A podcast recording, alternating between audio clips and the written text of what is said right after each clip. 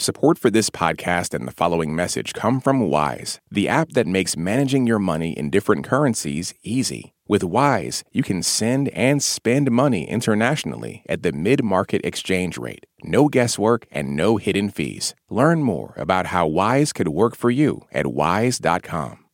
European Union leaders will meet tomorrow in Brussels, where they are expected to approve Ukraine as a candidate to join the EU. This is a process that is neither quick nor easy. NPR's Berlin correspondent Rob Schmitz is here to talk us through the process. Hey, Rob. Hey, Mary Louise. All right, so not like this is an up or down vote, welcome to the club, come on in type situation. What what is involved for Ukraine to join the EU? Well, the, the European Union is an exclusive club where, in order to join it, you have to meet an extremely long list of criteria to ensure that your government and economy fit the overarching principles of the bloc. And it often requires an overhaul of candidate countries' political system as well as its financial sector that is overseen and then tested by EU officials over a long period of time. Uh, there are several other countries in line to become EU members, like Turkey, Serbia, Montenegro, and all of them face challenges. I spoke to Barbara Lippert about this. She's the research director for the German Institute for Politics and Security.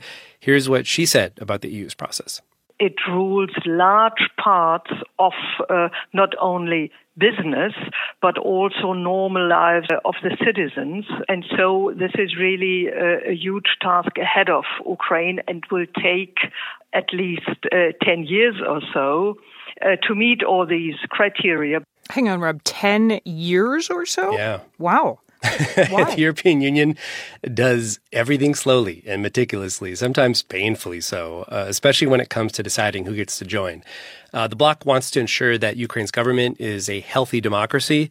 At the heart of that is an independent judicial system, free from influence from whatever political party is in charge. And this is a problem with full fledged members like Poland and Hungary, and it's also a problem in Ukraine. On the economic side, the EU requires a level playing field inside the internal markets of its members. And Ukraine has a history of oligarchs dominating the market, receiving government contracts and pushing out competitors. So that's another big problem that Kiev will need to solve in order to become an EU member. And doing all this takes a long time. Uh, worth noting, Ukraine has had a lot going on. They're in the middle of a war. That's right. Uh, and because we don't know how this war will end and what Ukraine will look like when the time comes to join the EU, you know, this is going to be complicated. It's the first time ever that the EU is granting candidate status and opening negotiations with a country that is at war with its neighbors. So this is very difficult to see where it's going. Well, and it raises the question of how meaningful it is if the EU does vote and say, yes, you can become a candidate. Is, is this just optics, or, or what's the hope for what this will accomplish? Well, first, it injects a bit of hope to Ukraine at a time when Kiev really needs it. I mean, we're approaching the fourth month of a war where Ukraine is slowly losing parts of its territory to advancing troops from Russia. Secondly, it gives a boost to political reformers inside of Ukraine who've been eager to reform the country's government, to root out corruption, and to make Ukraine a healthier democracy. It's important to point out here that Ukraine was not a fully developed democracy with transparent markets under a fair judicial system. This is a country that has been dealing with all sorts of challenges to a system built on a Western model of governance. And this candidate status for the EU shows that it's ready and willing to make the changes necessary to be a part of that model. NPR's Rob Schmitz, thanks for your reporting. Thanks a lot.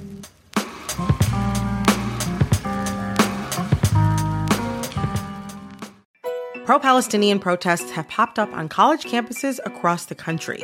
But from the eyes of students, what are we missing? From the outside, these protests are painted as really violent when that couldn't be further from the truth. I'm Brittany Luce, host of NPR's It's Been a Minute, and I'm inviting you to hear from student journalists who see what the rest of us cannot. On It's Been a Minute from NPR. Drake and Kendrick Lamar have been lobbing some serious accusations at each other. You've probably heard the diss tracks and wondered what's just a low blow and what's actually criminal. I'm Brittany Luce, host of It's Been a Minute from NPR, and I'm getting into what's art and what's worthy of criminal investigation, and who those accusations hurt the most. On It's Been a Minute from NPR. I'm Rachel Martin. You probably know how interview podcasts with famous people usually go. There's a host, a guest, and a light Q&A. But on Wildcard, we have ripped up the typical script. It's a new podcast from NPR where I invite actors, artists, and comedians to play a game using a special deck of cards to talk about some of life's biggest questions. Listen to Wildcard wherever you get your podcasts, only from NPR.